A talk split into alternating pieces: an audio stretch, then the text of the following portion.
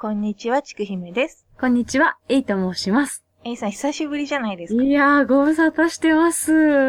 なんでね、うん今日はあれですよね、えいさんがテーマをやってくれるっていう。そうなんです。もう、ご無沙汰しすぎて、あんたいたんみたいな感じなんですけど。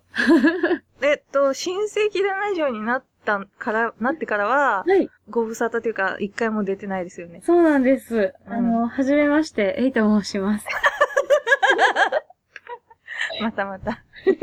ね女帝のくせに。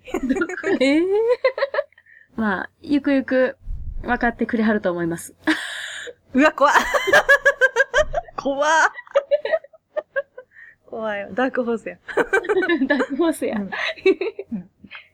なんかね、うんあの、消しちゃったんですよ。あの、新しくするにあたって、私たちのほら、旅行に行った時の雑談会とか、はいはい。去年は歌が消えちゃっててい、や、歌はもう、歌がもったいないって、聞きたいって言ってる人、ね、方もいるから。いやいやいや。去年は、ちくひめさんと九州旅行に行ったんで、うん。で、今度、ちくひめさんと、ちょっと会うんで、うん。はい、ちょっと私の小さな夢を、ちくひめさんと一緒に叶えてもらうんですよね。あー、小さな夢ね。あれね。あれ？おかしい。あれ？心底、今テンション下がったわ。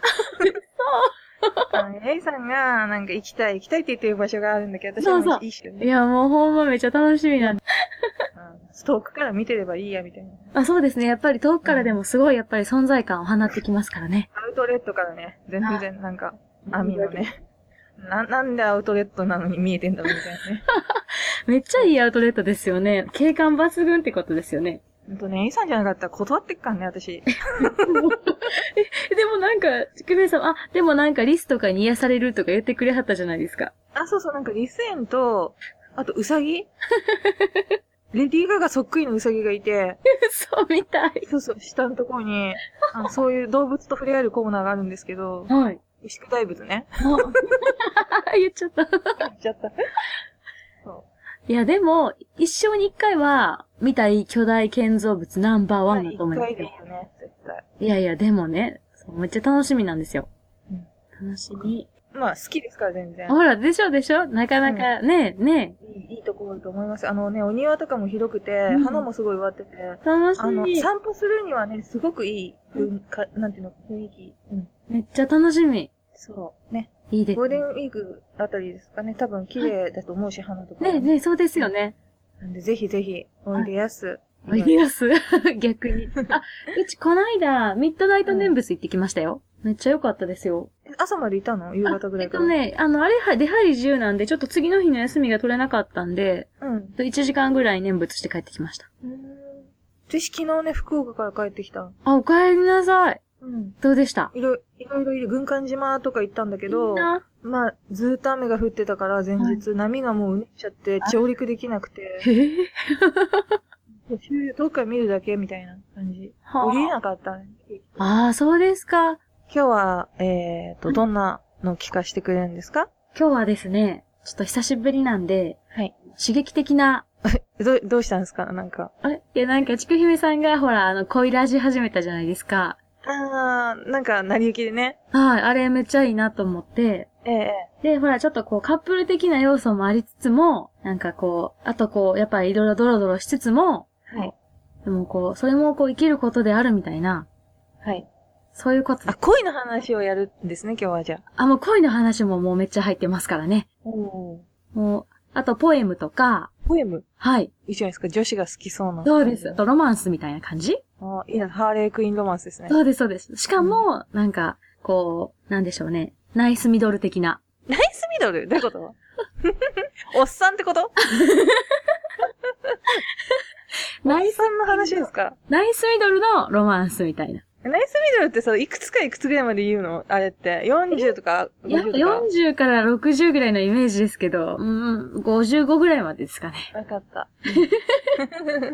でももうなんかそこまで言っちゃうと、もうなんか、あ、あの人かなって思った人いるかもしれないんですけども、え、加藤ちゃん？加藤ちゃん？ポエム、ポエム要素ありました？ちょっとだけよ、みたいあ、でも、なんか、惜しい気がしますよね。な。ちょっとね、似てるんでしょ、名前。ちょっと、はい、ちょっと似てます。今日はですね、はい。小林一茶です。はい。はい。小林一茶なんてね、本当になんかこう、自然とか動物をあったかい目で描いた、うん。こう、詩人っていうね、江戸時代のまあ、芭蕉や武装に続く、まあ、江戸時代を代表する俳諧詩の一人っていう感じなんですけども、はい。まあ、これがね、すごいんですよ。すごい。何がすごいんですか？もうね、ちょっと、あの、まあ、刺激的な部分は後ほどということなんですけども、はい。こう、穏やかな人生を送って、なんか、こう、スズメとかね、カエルとかね、ええ。なんかこう、風景とか、となんか素朴な感じ？みたいなね、俳句、あの、をたくさんこう読んでるっていう感じなんですけども、まあ結構一茶ってね、すごい苦労してるんですよ。ええ。で、まず、まあ1歳から50歳までは、ええ。1歳から50歳、すごいね。ざっくりだね。までは、もう大体不幸なんですよ。え、そうなの？いや、もうまず、もう死ぬしかじゃん、そんなの。いやいや、でも、死んだ方がいいじゃんい。や、ここが、あれなんですよ。もう、一茶の、あの、人生は、もう、50までは、ももう、すごい、こう、底辺の、こう、下の方をこうやってるんですけど、うん、50から、もう、ぐわーってなりますから。何が？いろんなものがです。すごいね。はい。まず、不惑の年を全然超えてんのに、そっからもう燃え上がってくるわけだねそうです、そうです。もう、え、でも、ある意味不惑です。もう、惑うことなく、進んでますからね。うんはい。もう、まあ、一茶って、まあ、最初は、まあ、お父さんとお母さんの元に生まれて、うん。で、そこまで良かったんですけど、うん。あ、3歳からですね、そしたら。3歳で、お母さんが亡くなっちゃうんですね。うん。で、お母さんが亡くなっちゃって、で、そしたらね、まあ新しいお母さんが来たんですよ。うんうん。ママ母ね？そうです、ママ母が来たんですけどうん、まあ、一茶はそこから15歳くらいまで、ママ母にむっちゃ折感されます。あ、げあ DV だ。DV ですね。もうなかなかすごいですね。なんか、あの、もう、1日100回で、100回？もう1年にもう何百回みたいな。もう自分でね、イサって、あの、すごくこう、自分で、あの、日記をね、いろいろつけてたので、ええ。昔のことをね、あの、こう、思い出したりというか、したりして書いてるやつもあるんですけども、その、もう、私、毎日毎日、もう、あの、ママ母に、もう、怒られたり、ぶたれたりとか、叩かれたりしまくってたんで、あの、目の腫れない日はなかったみたいなことがね、かわいそう。かわいそう、もう。猛烈な折感。あ、日に100度、月に8000度、1とせ359日、目の腫れざる日なし。かわいそうだね。そうでしょう。で、でももうお父さんもちょっとなかなか、こう、かわいそうって思ったんですけど、しかも弟が生まれるんですよね、その後に。うんうん。新しいお母さんとの子供が生まれて、でも、もう折感はずっと続くんですけど、で、お父さんができたことといえば、まあ15歳の時に、ごめんな、ここにいるよりいいと思うからって言って方向に出すっていうことぐらいで、で結局、まあふるさと、長野県なんですけど、を離れて、ええもうずーっと一茶は、あのまあ50歳頃までふるさとにはほとんどまあ帰れないんですよね。で、まあ徘徊を、の道をね、進むんですけど、うんで、まあ、まずは生まれた石棺でしょ？で、うんその次は遺産争いです。お、いいでしょ？えっと、昼ドラ見てう。いいねで。しょ？う。で、まあ、一茶が、あの、まあ、30代の時に、お父さんはまあ亡くなるんですけども、うん。で、まあでも、お父さんの、お父さんのことは本当にまあ、あの、大好きでというか、お父さんもまあ、一茶のことはすごい心配してて、うん。で、でもまあ亡くなるときに、あの、まあここのね、田んぼとかね、いろんなものは、あの、兄弟で、弟とね、あの、半分にしなさいと。うん半分ずつで分けなさいってね、言って、まあ亡くなるんですね。うん。で、それが一茶36歳の時。うん。おあ、あ30、あごめんなさい、36歳で帰ってきて、で、39歳ですね。ーで、まあ看病、最後1ヶ月ぐらいだけ帰って看病して、うん。で、二人で、まあ田畑とかね、家の屋敷を半分ずつ分けなさいって言って亡くなるんですけども、うん。ここから遺産分配をめぐり、ママ母と義理の弟との対立が始まります。あドドドドな。ドロドロの。で、でもまあ、そっからですね、まあこれがなかなかまあうまくいかないわけなんですよ。まあそりゃ、ね、弟とママ母ももちろんもう、まあ長男ですけど、でもまあね、もう30年近くもう全然里に戻ってくるわけでもなく、もうずっとまあ漂白して、まあ徘徊とかの勉強はもちろんしてるんですけども、まだまだ、まあいろいろちょっとずつね、名前はなしていってはいるんですけど、うん。ただまあ、今更ね、そんな戻ってくるとか言われてもみたいな感じなんですね。弟とかママ母の母みたいなね。そんな、いや、ないやろ、そら、みたいな感じなんですけど、でも、で、まあでもほら、一茶もこう、もちろん、ま、ね、招かれざるというか、歓迎されてないのもあって、で、しかもこう、この義理の弟が結構なんか働き者やったみたいで、うんお父さんが、田んぼを分けなさいって言った時より、ちょっと倍ぐらいの大きさにね、どうも、なってたらしいんですよ。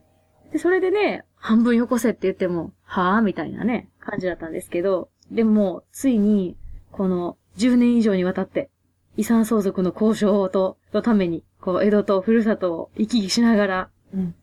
まあ、ついに、あの、まあ、なんか、法事とかってあるじゃないですか。はいはい。法事の時って、まあ、ちょうどね、帰るタイミングやったりするんですけど、うん。まあ、法事は一茶にとってはもう勝負の時なんで。そうそう。まず、まあもう、もうそろそろと思って、7回忌にですね、お父さんの。はい。まあ、またふるさとに帰って、相続の争いをするんですけど、決着がつかず。うん。で、あの、このまあ、一茶もね、こう、句をね、読みながら、あの、名月のご覧の通り、くずやかなっていう、うん。まあなんか、すごいこう、美しい名月と、このくず屋っていうね、くずの家って書くんですけど、このなんか、そうそう、なんか毒吐いてるよね、あれそうねな。んですよ。あの、うんほんとなんか、こんな綺麗な月の下で、なんでこんなドロドロの遺産相続をしようと、こんなとこで何やってんのかいな、みたいなね。こう、そんなんもあるんですけど、でももう、うん一茶も、でもそろそろ、このぐらいの時期に、あうんの、ふるさとに帰ってちょっと、こっちに足つけないと、うん。もう今まで、もう、もうね、奥さんももちろんいなければ、恋人同行みたいなことも全然ないわけですよ。なんか女の人のお弟子さんとかにちょっと憧れてたみたいな節はちょっとあるんですけど、うん多分そんな、こう、恋人になってほしいみたいな、そういう系じゃないんですよね、全う然。ん。こう、どうしたらいいかもわかんないみたいな感じだと思うんですけど、うん。しかもほら、家もないし、あの、定住するような感じじゃなくて、漂白してたんで。本当に不惑、全然放浪、なんか、ちょっと借りたりとかもしてないの？そう、でもね、この時代ってなんか割と、あの、そういうこう、なんでしょう。あの、寺とかに。みんなもてなしてくれるみたいな空気やったみたいで、うん。なんでこう、それで、食うに、あの、困って、まあちょっとそら、あの、裕福じゃ全然ないんですけど、でも地に足ついて、弟子をここで取ってみたいな生活じゃ全然なくって、うん。で、まあちょっともう故郷に地に足をね、つけてっていうのもあって、で、もうお父さんの遺言状を、あの、バーンって出しながら、うん。もう、俺も帰るしかないねみたいな感じになってるんで、でもね、で、まあやっとこさ、やっとこさ、お父さんの13回忌のぐらいに、13回忌か。はい、うん。やっとですね、和解しまして。うん。まあ、和解というか、ずいぶん経ったね。ずいぶん経ちました。ほんとずいぶん経って、もう、もういろんな人巻き込んでるんで、うんまあちょっと村の人もね、なんか、もう、いや、さっさとしろやと。でもそ、もうそこ、そこまで言うみたいな。まあ正直ね、そんな何十年もいなくてね、急にこう、戻ってくるしな、みたいなね、うん。こと言われても、しかもこう結構まあ、倍にね、土地がなってることしてって言ってるんで、なんかまあ虫がいいといえば虫がいいと思うんですけど、うん、でももう、もういいやんみたいなね。もう、もうこれで決めようみたいな。でも、もうそろそろ、あの、もうこれから先は遺言状とかもう言うのやめような、みたいな、うん。そういう話をして、うんでも、やっと、あの、ついに、まあ、元々のその土地を半分に分けて、なんで、めっちゃ仲悪いママ母と義理の弟とまあ、隣同士なんですけど、うん。えー、しょっぱいな。もうね、すごいな、みたいな感じなんですけど、でも、やっとここで、あの、家と、あと、土地と、ともある程度の、あの、裕福な、あの、経済状況がやってくるわけなんですね。で、でももうその頃にはですね、一茶も、あと、この頃にもう残ってる歯が一本とかなんですよね、多分。ちょっと待って。何の話？何の話？いやあの、ほら、もうね、あの、かなりもう体がね、衰えてきてるということを一茶はかなりね、あの感じてるあ自覚の方。そうなんです。ん。あの、本当にね、もう白髪になって、で、やっとこう家手に入れたなと思ったら、うん。あの、まあ、昼頃に、なんか、あの、キセルの中が塞がったんで、ああ、ちょっとなんか、吸い口から、あの、竹がちょっと出てるんで、ちょっと加えて引っ張ろうと思ったら、歯がメリメリと音を立てて砕けてしまいまして。最後の歯がね、なくなったわけで、一茶は、まあ、50歳。これがね、えここでもう白髪で、歯が一本もない、あの、え割と50にしては老けてる方なそうのかなですね。まあ、それはビジュアルになってるんですけど。うん。で、まあ、そんなビジュアルになったんですけど、やっとですよ。一茶の人生、こっからですからね。家がもうね、家も、家もあるしね。土地も来た。そこにですよ。奥さんが来ました。おーすごいそうなんですよ。ええしかも奥さんですね。はい。まあ52歳で初婚なんですけどね、一茶は。全然罰もついてない綺麗な、あれですから。で、52歳の初婚で、しかも奥さんが24個下の、とい20うこと28歳。28歳です。ね。すごいでしょ。うん。これね、すごいね。はい。市村正親と篠原涼子と同じような、高橋ジョージと三船美香も24歳差です。それは分かれてるからね。でも、市村ま、正彦が、これ全部白髪で、あと歯は一本もないです。なんでちょっとディスりが入ってる そんな感じ。あれ、それはだから、市村正親と篠原涼子はね、両方素敵だからさ、それ仕方ないよ。そうです、仕方ないですね。はい。そう。そこででうんも、そうか。はい。ついにね、奥さんまでもらっちゃったわけなんですよ。うははじゃん。うわうわです、もよくでもね、でなんだろう、その、でも全然交流はなくてお嫁さんに来たんでしょ？う。まあそうですね。なんかあの、親戚さんというか親戚が、あの、うまいこと、あの、やってくれたんだ。見繕ってくれたみたいですね。あれでしょ？五重向こう、頭隠す扇かなって。そうです、そうです。大きかな。扇かな。もうね、あの、でもまあ、その頃ね、あの、やっとこさ、あの、まあ、ね、家とかはあるんですけど、もう、いさでももう幸せの絶頂なんですよ。なんですけど、村の人たちからは、まあ、あの、その、遺産相続とかの件でね、結構ね、イサも、あの、強く主張しちゃったんで、もう13回忌の時は、もうこれで、あの、飲まへんにやったら、江戸の勘定所に行って、上訴して、絶対決着つけたるからな、みたいなうん。ことまで言っちゃったりしてたんで、あの、まあ、たちまち村人の不評を買っていて、一茶超幸せなんですけど、うんでも、一茶はその時も全然もう、あの、余裕なんで、あの、信濃路や雪が消えれば蚊が騒ぐっていう、うんまあ、蚊が騒ぐように、あの、みんなが陰口叩いてるんですけど、うん。まあでも、もうそんなね、あの、まあその、もう今ね、最高にハッピーな一茶にとってはもう、不評なんて全然ね、もう刺したる、た、些細なことですから。うんで、若い嫁来てね。若い嫁が来て。で、そっから、もう一茶は、人生ウハウハで、であとあの、山にね、よく行くようになるんですよね。で、山に行って、まあ、いろんな植物が生えてるんですけど、まあ、お薬になるようなね、まあ、ナルコユリとかのね、まあ、根っこの茎、根っことか茎を乾燥させますとね、まあ、あの、良い競争薬になるわけですね。うんで、まあ、精力剤ですね。動物の方も。あ、動物の方もそうですね。あの、蛇のね黒焼きとかもね、はい。ねもうね、あの、そこからは、あの、もう一茶の日記がもうすごいことになってまして。もうあの、今までのね、やっぱりこう、苦労したりとか、あのいろんなことがね、あったんですけど、そのね、すべ、てをね、もうぶつけるような日記。日記がね、しかもあれなんですよ、その、ほら、まあ、隣にほら、弟夫婦いる、弟のあ家族いるっていうね。はいはい。ですけど、もう、昼も夜もね、しかも壁一つ隣り合わせですから、ええ。あの、まあ、彼らのい一家も気にもせずですね、まあ、なんかむつまじくね、えーねこれはね、日記があって、まうんあ、8日、晴れ、はい、晴れですね。キック帰る。あ、これね、おキックさんっていうね、あの、キックさんっていうのが奥さんの名前なんですけど、ええ。えっと、ここからですね、あの、交互っていう言葉がいっぱい出てくるんですけど、交わるに合うっていうね、うんあ、の字で、えっと、ググってもらうとわかるんですけども、はい、えーまず8日、えー夜、5交互。はい。夜に5回ってことですね。豪快ってことですはいね。で、次、12日、晴れ、夜、3個。はい。ちょっと疲れたんでしょそうです。3回っていうことですね。はい。えー、次、15日、晴れ、夫婦、月見。あ、いいですね。交互はなかった。はい、あ、参考って書いてますね。あ、いや、はい。いいさ、すげえな。えー、次、16日、次の日ですね。はい晴れ。えー、えー、銭湯行くに留守、えー、参考。はい。参考はとりあえず絶対そうですねなんだ。ちょっと増えたりはするけど減ったりしない。そうですね、かなり、あのー、アベレージ的にも、はい、次が、次17日、また次の日ですね。ははいい、晴れ。えー、墓参り、夜参考。墓参ってんでしょ？墓参ってますね。何参考しちゃってんですか？これお母さんの命日ですね。だからさ、はい。そしてですよ。はい、今15、16、17まで来ましたね。はい18日、晴れ。夜参考。晴れるとまあ基本やっちゃうんだね。そうですね。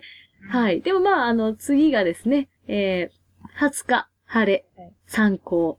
はい。えー次、21日ですね。晴れ、えー、通夜は、お、お、えー、大来雷ですね。えー、4校。盛り上がっちゃったんだろうね、はい。ちなみにこの日4校って書いてある日は、えーお父さんの命日ですね。そういう時燃えるんだね。しかもですね、このあの夜とかね、あのー書いてるんですけど、夜5校とか書いてあるやつは夜になんですけど、特に夜とか書いてないやつはお昼みたいなんですよ。別に普通に、ああ、起きて、はい。なんか、ああの、ご飯食べたらやってるみたいな。そういうことになりますね。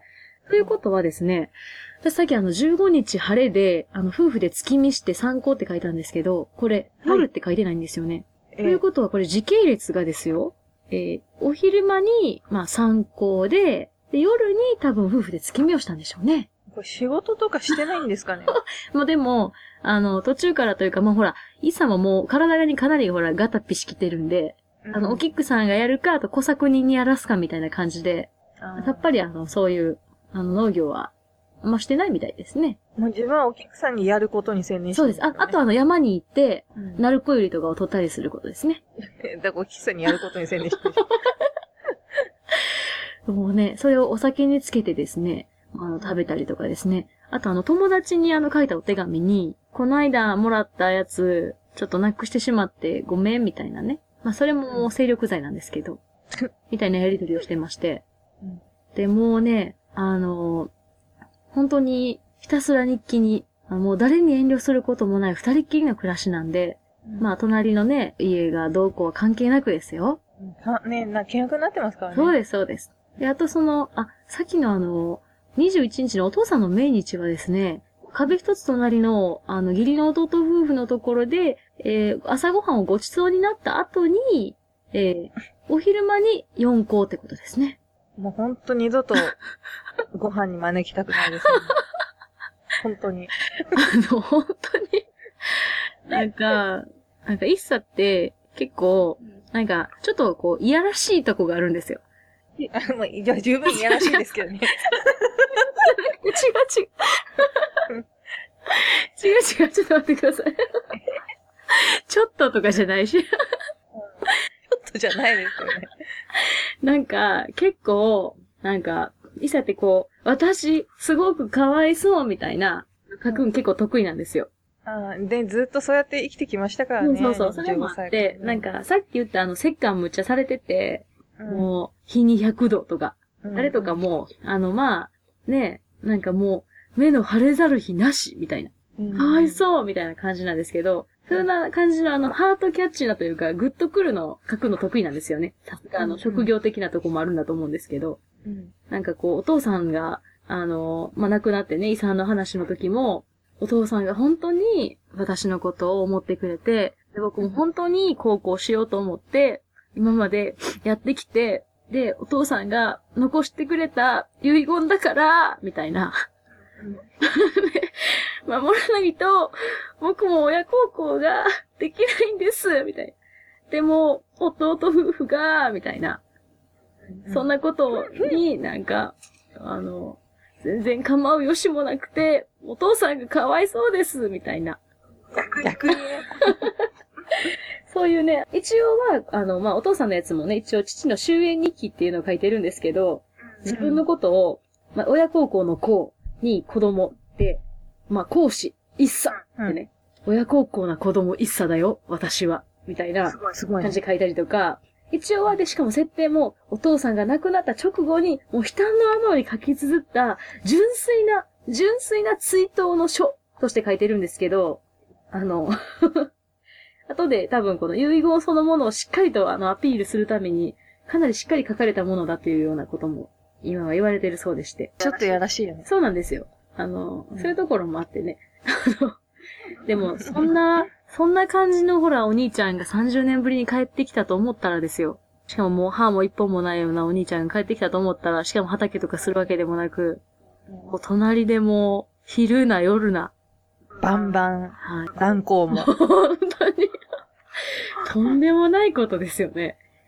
もうなんか、そう考えたらこうね、いくらほらママ母が、みたいなことはあったと思うんですけど、もうかわいそうでね、あの、義理の弟さんご一家がね、あの、落ち着いた生活をしてらっしゃったと思いますよ。しかも働き者で土地を倍にも増やしてたわけですからね。うんそれがですよ、もうね、さんはちなみに何校ぐらい住んでるんですか？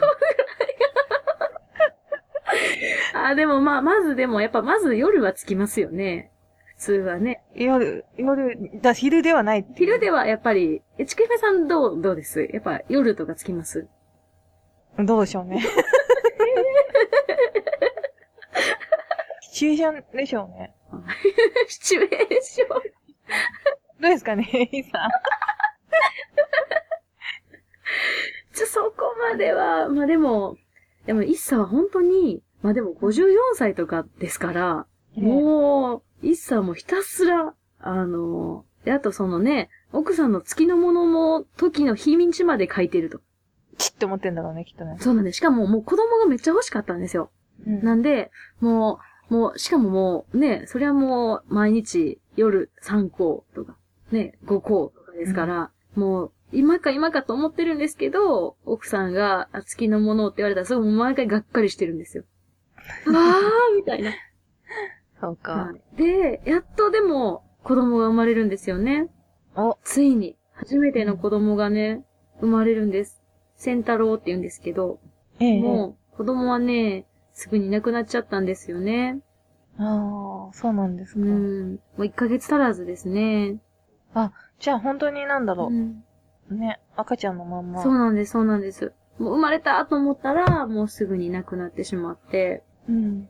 で、まあ、もちろんね、初めてこう、子供ができて、もう本当に幸せやったんですけど、うんただもう、まあ、すぐに亡くなって、で、まあ今までね、もう孤独じゃなくなって、やっとって思ったんですけど、うん。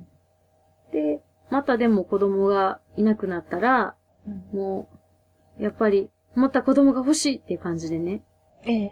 何校も。そうですね。またその後も、何個も、しまして。で、えー、こっからも、本当に几帳面にね、一茶はね、あの、いろんなことを日記にしてるので、うん。丹念に書いてますね。結構あのね、数学っていうか、あの、統計が好きなんですよ、一茶って。あ、だから、回数とかそうです、す。そうです。うんあとなんかこう、そうやって書いて、こう長年こう、なんでしょうね、こう、植えていた性の渇望みたいなね。こう、うん1、2、3みたいな感じで、何回も見てたのかもしれないですけどね。どどっから考えてもちょっと気持ち悪くしか思えないですけど、大丈夫ですかね？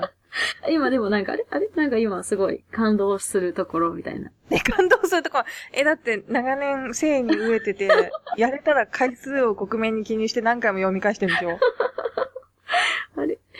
あれで、ね。でも、え、じゃあもしかして童貞だったんですかね？うーん。でもそれはないですよね、この人遊郭とか言ってるから。でも、うんあ、でも、まあ、あんまりなんか一茶って、例えばですけど、他の人って、こう、不特定多数の女の人のことを歌に呼んだりすることはあるんですけど、一茶ってほぼそういうのは奥さんのことばっかなんで、そう考えると、あんまりなかったのかもしれませんね。うんもしかして。まあ、経済的にそこまでね、もう裕福じゃなかったんで、うんで、もう裕福になったら奥さんも一緒に来たんでね、そう考えると、本当にそこで、ほぼ初めてみたいな。不悪じゃないじゃん、やっぱり。でももう、あの、惑ってはいないですよね。まあ、ある意味直進だよ、ね。もう直進ですよね。うんね。本当にね。そうそう。ね。でも、まあ、なまあ、そこでね、最初の子供が亡くなって、はいで、そしたらね、あの、お葬式が回って、まあ10日も経たないうちに、一茶はね、また山に入ってね、うんあの、まあ、鳴子よりとかはね。まあ、でもこれはあれですよ、ほら、ひたすらやっぱり子供を授かりたいっていうもう切なる願いですよね。アルコール取らないと、あと蛇のね、輝きを作るのダメなんだろうね。うん。本当はね、そんなことしたくないんだよね。うん、もう、もちろん。ね。で、えー、またですね。はい。まあ、連日ねやね、いろんなことを、いろんな努力をしたのにね、うん、かなか何個もね。うん、なかなかやったなってことなんですけど、まあ、でもね、キックさんまた子供ができるんですよ。あ、おめでたい。おめでたい。おめでたいよ。あの、一歳のね、まあ、一歳は生涯、あの、子供をね、何人か産むんですけど、うんみんなね、ちょっと体が弱くって、うん。で、次に生まれた子もね、2歳で亡くなっちゃうんですよね。あー、かわいそうに。そうなんですよ。なかなかね、ね、一説によるとさ、はい。一茶が梅毒だったからっていう話あるよね。そうなんですよ。なんかね、あの、ま、梅毒っていうよりかは、なんか、おそらくなんですけど、うんま若い頃に結構ね、でもね、一茶の日記って、うん結構あの、なんか、えぐい病気のし描写とか多いんですよ。へえ。なんか、海がめっちゃできてた海が、うん、なんか、破れたとか、うん、なんか、熱が、あの、出て、あの、うなんかこう、肺炎の症状がひどくてとか、となんか、まあ、あの、歯が抜けてとか、うん。で、一切しかもね、なんかもう30前ぐらいになんかちょっともう白髪も、になってたみたいで、うん。とか、なんか結構あの、生々しい身体的な描写が、で、あとあの、お酒もめっちゃ飲んでたんで、何回かね、脳卒中やってるんですよ。で、なんかあと皮膚で海鮮がね、全身になったりとかね、ああ結構病気してて、で、まあそういうところもあって、まあ彼自身のね、体にそういうちょっと問題があったのかもしれないっていう説がありますーね。。いや、でも、どうですかね。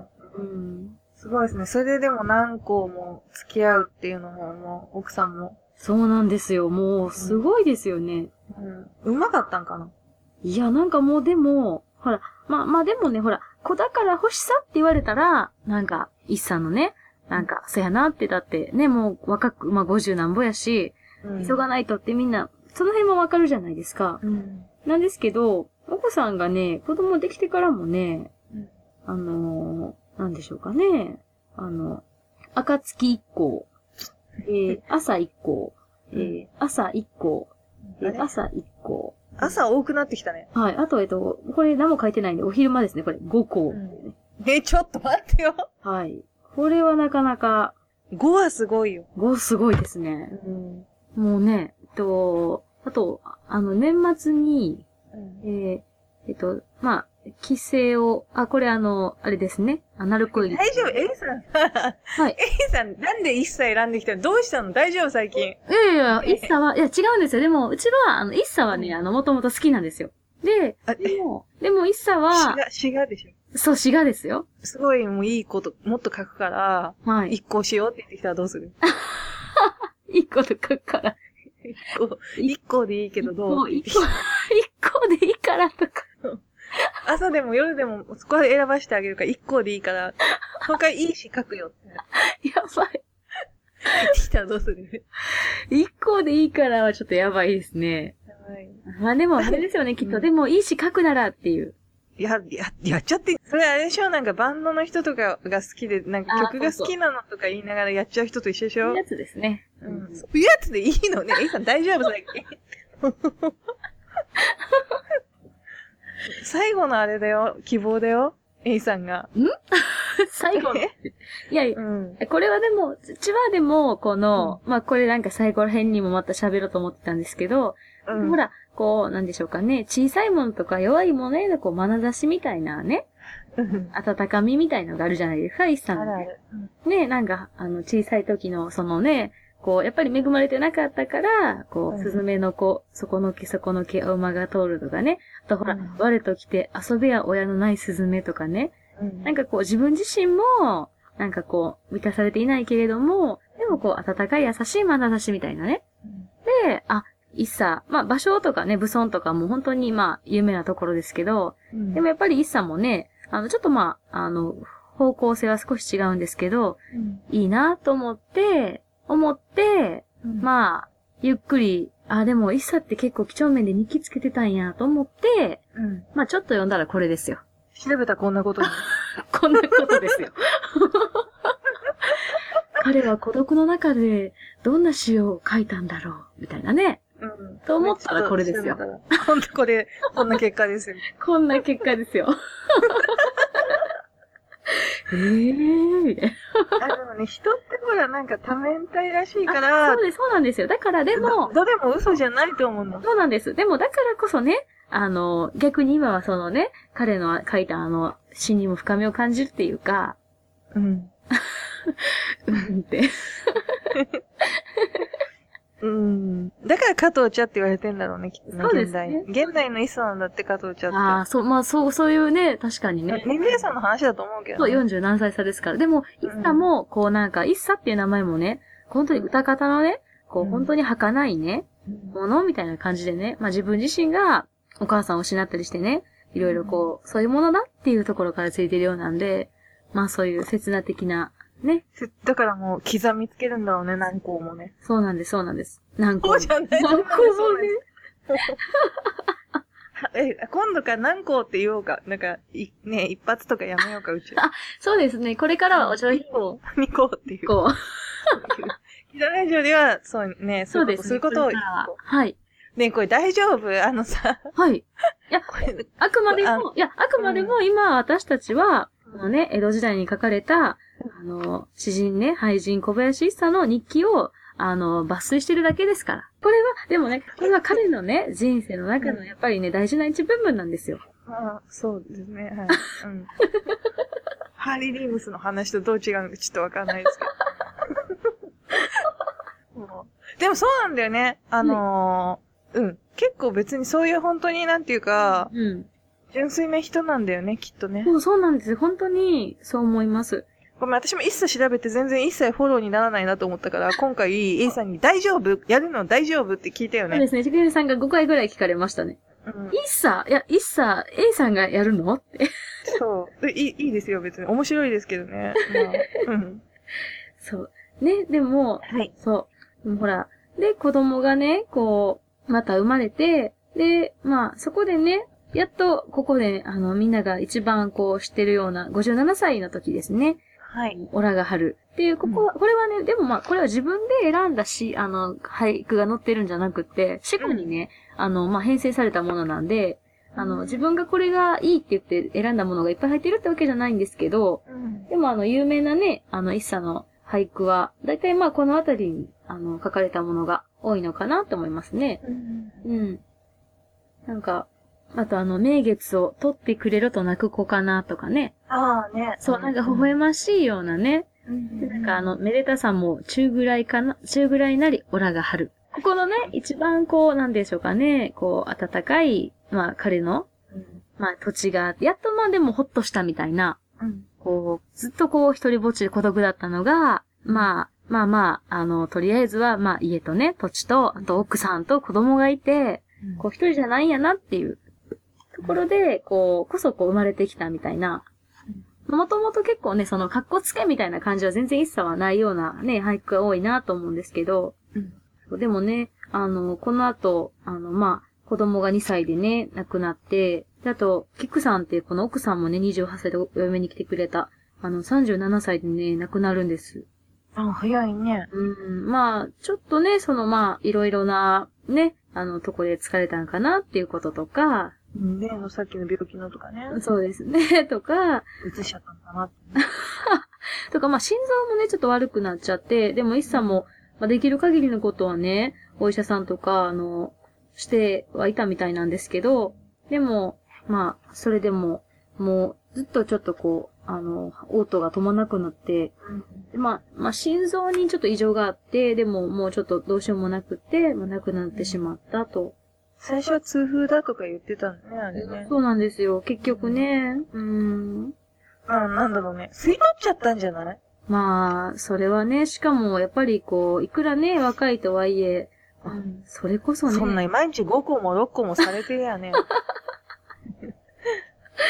ねえ、うんねえ、結構なんかあの、いろんな、あの、なんでしょうね、こう、本によってはこう、センセーショナルな感じでこうね、あの、疲労の、疲労で亡くなったみたいなことを書かれたりするやつもありますけどもね。まあでも、ね。うん。で、最後はね、まあ、あの、介護してくれる人を雇ったりとかね、針とかね、鎮痛剤とかね、お薬とかいろんなことしたんですけど、やっぱダメで、うん。で、しかもその奥さん亡くなってから7ヶ月後には、あの、キクさんが産んでた子供もまた亡くなるんですようね。ん。うん、まあ2歳になる前に。で、4人ね、子供がね、キキクさんとの間に生まれたんですけどね。うん。まあ、52歳で初めて奥さんもらって、で、9年経ったら、奥さんも4人の子供もみんなあのように旅立っちゃったんですよね。うんだからなんか、うん、まあ、本当に虚しさだけが残って、そうねうん、なんか、すごくもう本当にわびしくて、今までね、50過ぎまで一人身でやってきた孤独とか、やっぱそこ、そこと、やっぱり一回ね、すべて、こう得て、家庭を持った上で改めて味わう孤独とは、やっぱりやっぱ比較にならないっていうね。で、一茶はすごい寂しいなんか句なんですけど、うん。あの、も、小語という相手の星や秋の暮れっていうね、あはーみたいなね。ねやっぱり小言を言ってるようなね、そういうほら当たり前が幸せだったんですよね。うん。で、なかなか、で、なんですけど、一茶も、はいその後、二人目の奥さんをもらいます。ね。はい。でもね、一茶もね、本当に、もう年も年なのもあるんですけど、あの、最近ちょっとね、まあ、おと衰えが進んでてね、よその家でね、ちょっとこう、まあ、失禁したりとか、いいで、自分家でやってほしいよ。とか、ちょっとお手洗いどうせあれでしょ？隣ん家でしょ？もう迷惑かけて倒した。他の家で。なんか、あとなんかお手洗いのね、声壺の中に足踏み外してはまったりとかね。うんあとなんか、またちょっとこう、まあ、夜尿をね、おねしょとかをしたりとかしたりね。非常になんか、老いが迫ってきてるんですよ。そうですね。うん。で、あの、まあ、そこでまた5歳にね、来てくれた奥さんは、まあ、キックさんが37で亡くなって38歳なんですよ、その奥さん来てくれたのがね。ええ。うん。なんですけど、でもね、あの、ゆきさんのことはね、あの、ちょっと折り合いが悪くって、全然ゆきさんね、家にいなくって、うん。あの、家に長期間帰っちゃったりとか、なかなかゆっくりしてくれなくって、うん。あとなんか、あの、イッさんもね、もうなんか、こう、自分がまたね、お奥さんが欲しいって言った自分がね、やっぱりこう、なかなかおねしょとかしてるようでは、なかなか締まりがないのではないかと、まあ、二つの意味でね。ようなこともあって、結局まあ離縁しちゃうんですよね。うんでもなんか日記とかを見ていると、もうなんか、ユッキー女、離縁って書いてあるぐらいで、なんか足対してなんか大きな悲しみとかは読み取れなくって、うんもうあんまりね、もともとちょっと反りが合わなかったんかなっていう、まあ一応表向きは2ヶ月ぐらいですね、2回目の結婚なんで、あとね、その、まあ別れてからちょっとして1ヶ月ぐらいしてから、うんあの、中風魔脳卒中ですよね。はい。まあおそらく脳梗塞とかだと思うんですけど、今で言うと。うんが再発して、で、ここでね、あの、半身麻痺になります。ああ。58歳。まあもうその段階で、あの、もう結構大変な感じだと思うんですけど、うん。で、まあちょっと山の途中で、あの、ちょっと滑った拍子にそうなっちゃって、うん。でもまあ、大根おろしの絞り汁でどうやら半身不全は治ったらしいんですけど、すごいね。あの、当時のね、あの、民間療法ですね。でも、まあ、とりあえずちょっとは回復はしたんですけどっていう感じで、ただまあちょっと足ね、体不自由なわけですよ、もうかなり。うん。でも、もう一人奥さんが来るんですよね。本当に不思議なんですけど、まあよく、よく来てくれますよね。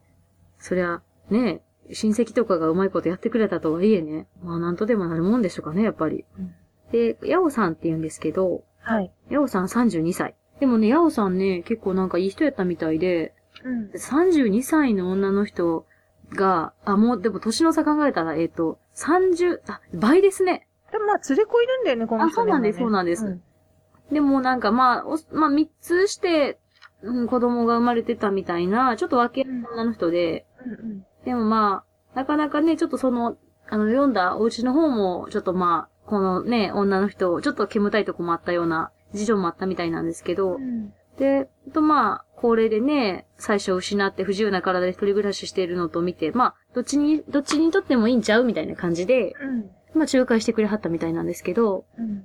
で、まあでもね、32歳の女の人が、まあ、もう、相手はね、言ってみたらもうあの、身体障害のある64歳のおじいちゃんですから。そうね。うん、まあ、ただまあ、こっちもね、まあ、うん、子供がいるし、うん、まあ、ちょっと年齢のね、差とかね、まあ、体のこととかもうしょうがないっていう感じなのかな。で、まあ、一歳にしてもね、こんな年になって、まあ、奥さんのね、なってくれよって人がいるんやったら、まあ、ありがたいみたいなうん。ありがたいし、やっぱり、やっぱりまだね、うん、女の人が欲しいなっていうようなね。すごいね。やっぱりまだ女の人が欲しいなって、こう、オブラートに包みまくってるけど。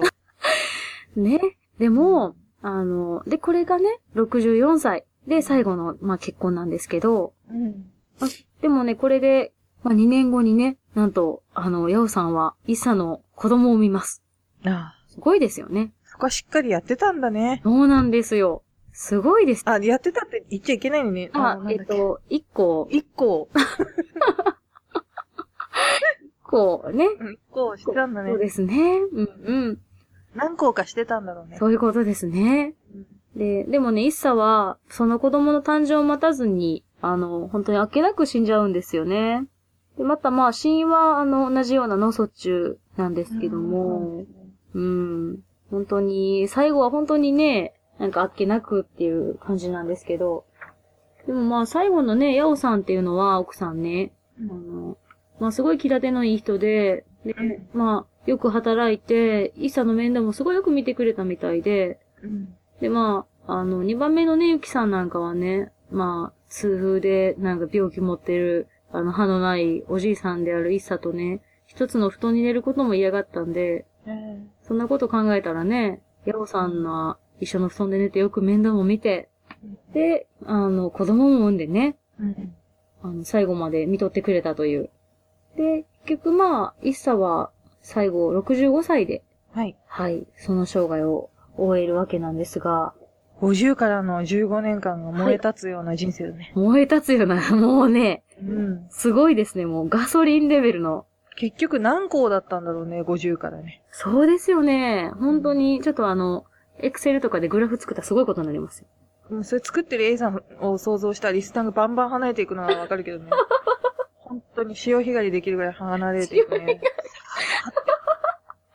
うん、完全な引き潮だよ。見が見えない。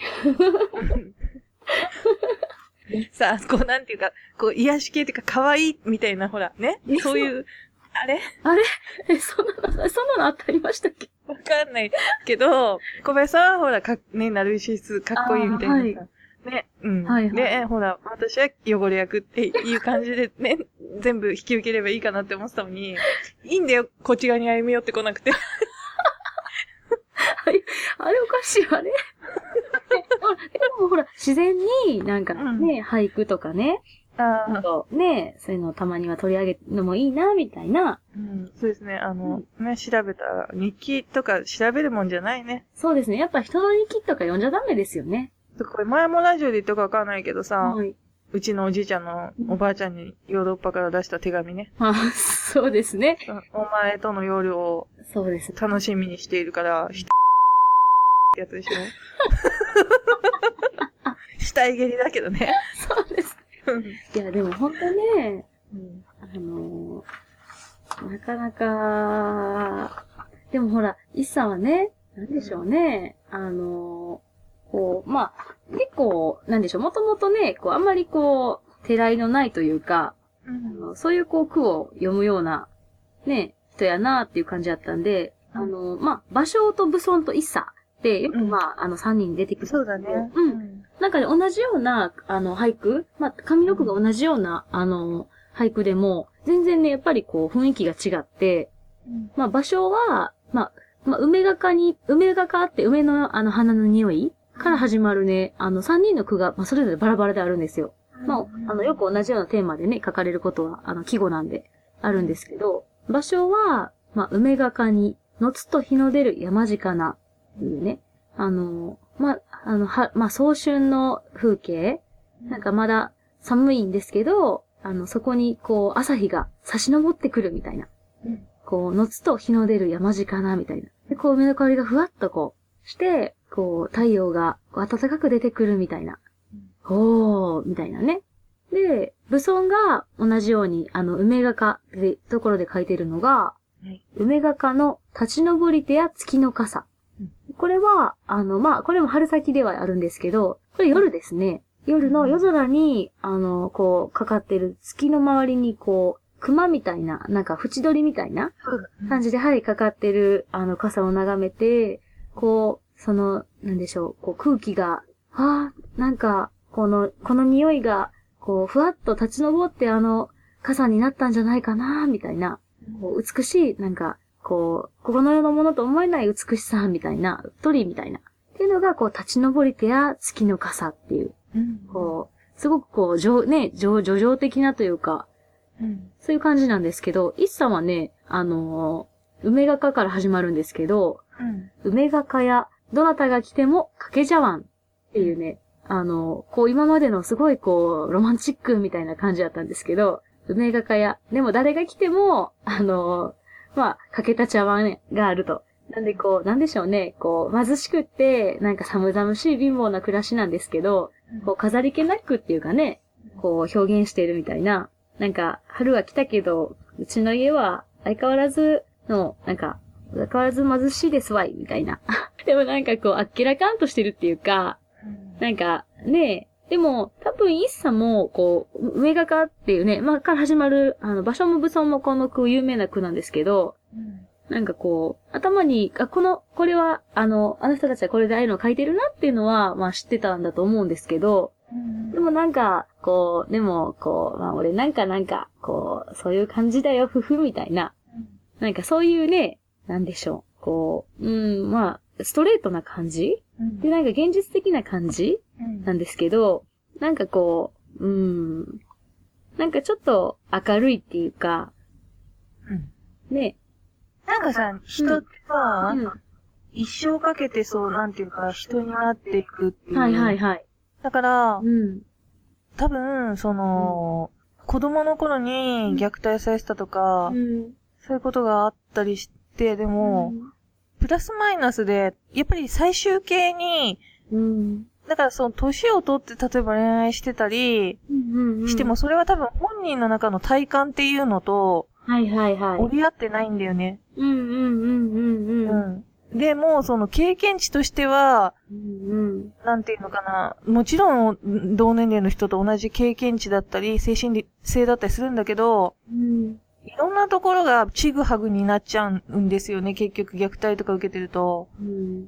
だから、ちゃんとその、グラフが多分同じ伸び方になって、うん。普通の人だったら、例えば、うん。ね、全部が同じ成長の仕方するんだけど、ものすごく歪んだ五角形みたいになっちゃうから、うん。うん、そこを元に戻すのは、うん。年齢がいってても元に戻さなきゃいけないけど、でもそこに付き合ってくれる人がいたっていうのがすごい幸せなことなのかなっていうのそうですね。うん。うん。本当に。で、多分、その、そこに付き合うっていうか、やっぱ、うん。人柄があるから、その、つうん、好きになったんだと思うんだわ。うんうんうん。うん。奥さんもね。うん、そうですね。うん。そう。だから、さっきまでね、ちょっと結構茶化して言ってたけど、うん、必死で生きてる人って、うん。誰も、なんていうか笑えないし否定できないよね。うんうん、そう。し、うんなんか、やっぱり、こう、やっぱり、その、人とじゃああんま関わってないのかな、みたいな雰囲気をね、さっきのだけ聞くと思うんですけど、うん。いろんなものを観察してて、で、ね、やっぱ動物とか、ね、そういう小さいものに目がいったりとか、うん。やっぱり子供とか、うん。あの、まあ、自分の子じゃなくてもね、村の子とか、まあ、それこそ本当にカエルやスズメやね、っていうのも、本当に、こう、一茶ならではというか、彼自身に投影しているところもあるし、こう、うん小さいものとか弱いもの、うん。で、なんかこう、自然自体を、なんでしょうね、こう、結構、すごく、こう、なんでしょう、まあ、農業はあんまりしなかったとか言ったんですけど、うんでもなんかこう、うん、土地とともに風、風土の中で生きていく表、お百姓さん的な、こう、眼差しとか、あとすごく簡単な言葉の選び方で、なんか、あの、正岡式が一茶のことを、あの、まあ、一茶は滑稽、あと風刺、うん。慈愛うん。の3点が特色だって言ってるんですよ。うん。で、確かに、やっぱりその幼少期の家庭環境から、いわゆる、まあ、ママ子あの、うんまあ、そういう、あの、本当のね、まあ、子じゃないお母さんからされたこととかね、あとまあ、ほぎりのお母さんとの間の、まあ、圧力とか、で、なんかそっからやっぱちょっと自虐自虐的なこう感じっていうか、うん。俺なんか、まあさ、みたいな。とか、こう、そういうところとか、あとその素朴なところとか、そういうなんかあったかさみたいなうん。のが、こう、まあ、やっぱり孤独をずっとね、こう友達としてというか、うん。生きてきて、でもなんか、それがすごく悲観的ではないっていうのがね、ちょっと不思議な感じというか、なんか、どれ読んでも、今でも、こう、まあ、その深く深く考えなくてもすぐ意味がわかるし、うん。なんかだからといって、こう、叙情的なものがないわけじゃ全然ないという、なんか不思議なね、うん。言葉っていうか、で、なんか、こう、さっき言ったその、なんでしょう、こう、風刺とか慈愛とか、うん。あの、まあ、滑稽でなんか滑稽っていうのも、まあ、あの、オラが春っていうね、やつの、まあ、中の、出てき出てきた、あの、めでたさも中くらいかな、オラが春。中くらいなりか、すいません。めでたさも中くらいなり、オラが春。もう、なんか、まあ、めでたいっちゅうのも、まあ、中くらいやな、私のなんか、信念はさ、みたいな。うん。なんかこう、まあ、その頃はちょうどね、こう、奥さんとの間に子供ができたけど、幼くして亡くなって、みたいな、そのぐらいの時に生まれたんですけど、うんでもなんか、ね、まあ、新年になったけど、まあ、ボロいような家やし、うん。なんかね、裕福、そんなね、すごい裕福でもないし、でもまあなんとかね、今年も新年迎えて、まあまあ、ぼちぼちみたいな、なんか俺なんか的な感じと、あとでもね、それでもこう、なんか、まあ、めでたいんはめでたいみたいな、なんでしょうね、こう、その辺が、まあ、慈愛っていうか、不思議な。なんだろう、飾ってないっていうそうそうそうそう。そうなんですよね。ほんとそのボロ屋で何個もすんなって話なんだけど、隣の人からしてみたら。ねうん。え、あの、大晦日5個って書いてましたからね。本当に？はい。そこは私よ読んでなかった。ひどいでしょ。ひどいわ。だいぶひどい。いや、まあそこの句読んだ前の日の大晦日かはちょっとわかんないですけど。だいぶひどいよ、それ。はい。おい、みたい5個でもそれ、ね、問題だよ。な。でもやっぱりその、なんでしょう。うーん、そこまで、なんでしょうか、こうね、こう、50年間のね。本当にねそうか。うん。なんか、イッサって、はい。あの、あんまり、うーん、まあ自分農民に生まれたんですけど、やっぱりこう農業にしてなかったっていうことに、まあ、引け目、劣等感みたいなのもあったみたいなんですよ。まあやっぱり今までその、ふるさと出て奉公してたりとか、でやっぱりそこで、あの、句を学んでっていう、いなかったこともあって、地元に。まあ、田植え歌が聞こえてくると、まあちょっと落ち着かないとか、で、あのーまあ、やっぱりちょっと、あまりね、百姓ではあるのに、田植え歌が聞こえてきてもなんか昼寝してたりすると罰が当たるかなとかなんか、ちょっと申し訳ないみたいな。昼寝って昼寝の寝が違うからね、違うね。でもなんかほら、あの、一茶が読んでる句でね、あの、春霞、句は取らぬみのもったいな、とかね。読んでるんですけど、なんか、うん、なんか、そういう農業にしてない自分のことは、なんか申し訳ないなとか、そうもったいないことしてるなって思ってるんですけど、でも、一茶の国は結構農家の人の暮らしを題材にしたものも多くあって、うん。なんか、彼は、うん、農業はしなかったけど、でもその、うんそれを応援する気持ちは、もう俳句で表現するしかなかったのかなって。まあ、まあもう、体もね、あれだから仕方ないっちゃ仕方ないからね。そう、そうなんですよ。ねえ。で、まあ、あの、一茶は、まあ、時世の句とかはないんですよ。あの、うんうんまあ、もう病気でね、あの、発作で、いきなりだもんね。うん、そうなんです、そうなんです。うんで、なんで、まあ、最終的にはね、まあちょっとさっきのところには言わなかったんですけど、まあ火事でね、弟と和解して得た家も最後はもう失ってるんですよ。そうだよね。うん。でね、うんまあ、あの、弟子の家を転々として最後は土葬で亡くなるんですけど、うん。もう、うん、なんか、最後は、最後ら辺はね、こう、耕さずして暗い、おらずして着る低たらく、今まで罰の当たらんも不思議なり、って書いてたりするんですよ。うんだからこう、うん、なんか、まあお母さんのこととか、あとまあ弟ともね、いろいろこう言い合ったけど、やっぱりふるさとの人たちに対して、やっぱり生涯こう、劣等感を持ってたっていうか、うん。そういう、うん、ものを持ってたのかなって。だから、ねうんまあ昔からね、それはまあ、ふるさとにいたらそうじゃなかったやろって思いも多分あると思うんですけど、やっぱりクワを持たずに俳句を読んでいる生活っていうのは自分自身、こう、思い悩んでっと、あれがあったんだろうね。うん、そうなんですよね。だから、でもこう、まあだからこそ、うん、そこの中にはね、そう参加してないけども、うん。でもこう、そういうね、情景を、うん、ずっと見てたのかなとか、うん。ね、で、うん、まあ地面を見つめて、ね、まあ鳥とか小さいものとか、まああの、痩せガエル、負けるな一さ、これにありとかも、こうまあ自分自身の姿のようにも思えるじゃないですか、そういうものが。なんか、こう、そういう、なんでしょう。こう、まあ、体のこととか、うん、まあそういうことも、その、まあ、自分たちが、自分がそうやってね、働いていないっていうこととか、まあ、そのうん、孤独っていうこととかに、こう、投影されてそういう、うん、眼差しが出てきたのかなって思ったり。これあれだよね、無理やりさ、はい。カラフィナのさ、はい。ひなぎください流しちゃえばなんか全部綺麗にまとまりそうだよね。そうですよね。そうです、そうです。あの、うんうん。ね。ね、そうです。あの、今日の北ラジオは小林一茶。彼の夫生涯とは、遺産相続、そして52歳の初婚。いつも、生涯2万句を残した小林一茶。彼の生涯に迫ります。みたいな。あ、なんかいいんじゃないですかね。そういう感じにすれば、ごまかせるんでしょ？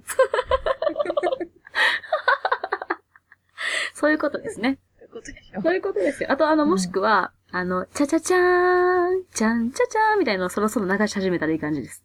風の中の銀河、それ違うわな。それ、それどっちかっていうと私だよね。そうですね。そっちはある。炭鉱に興味がありますとかさ。いや、単語いいじゃないですか。もうなんか、あ、ちくひめさんだけどんどん、なんか近現代の方に行っちゃうんだなっていう気配が最近。近現代、あ でも近現代も面白いですからね。でもね、だから、だからこそみんないろんな人が喋ればいいと思ってるんですよ。あそうです、そうです。だからね、うんそうです。昭和と縄文が混在するっていいいじゃないですかね。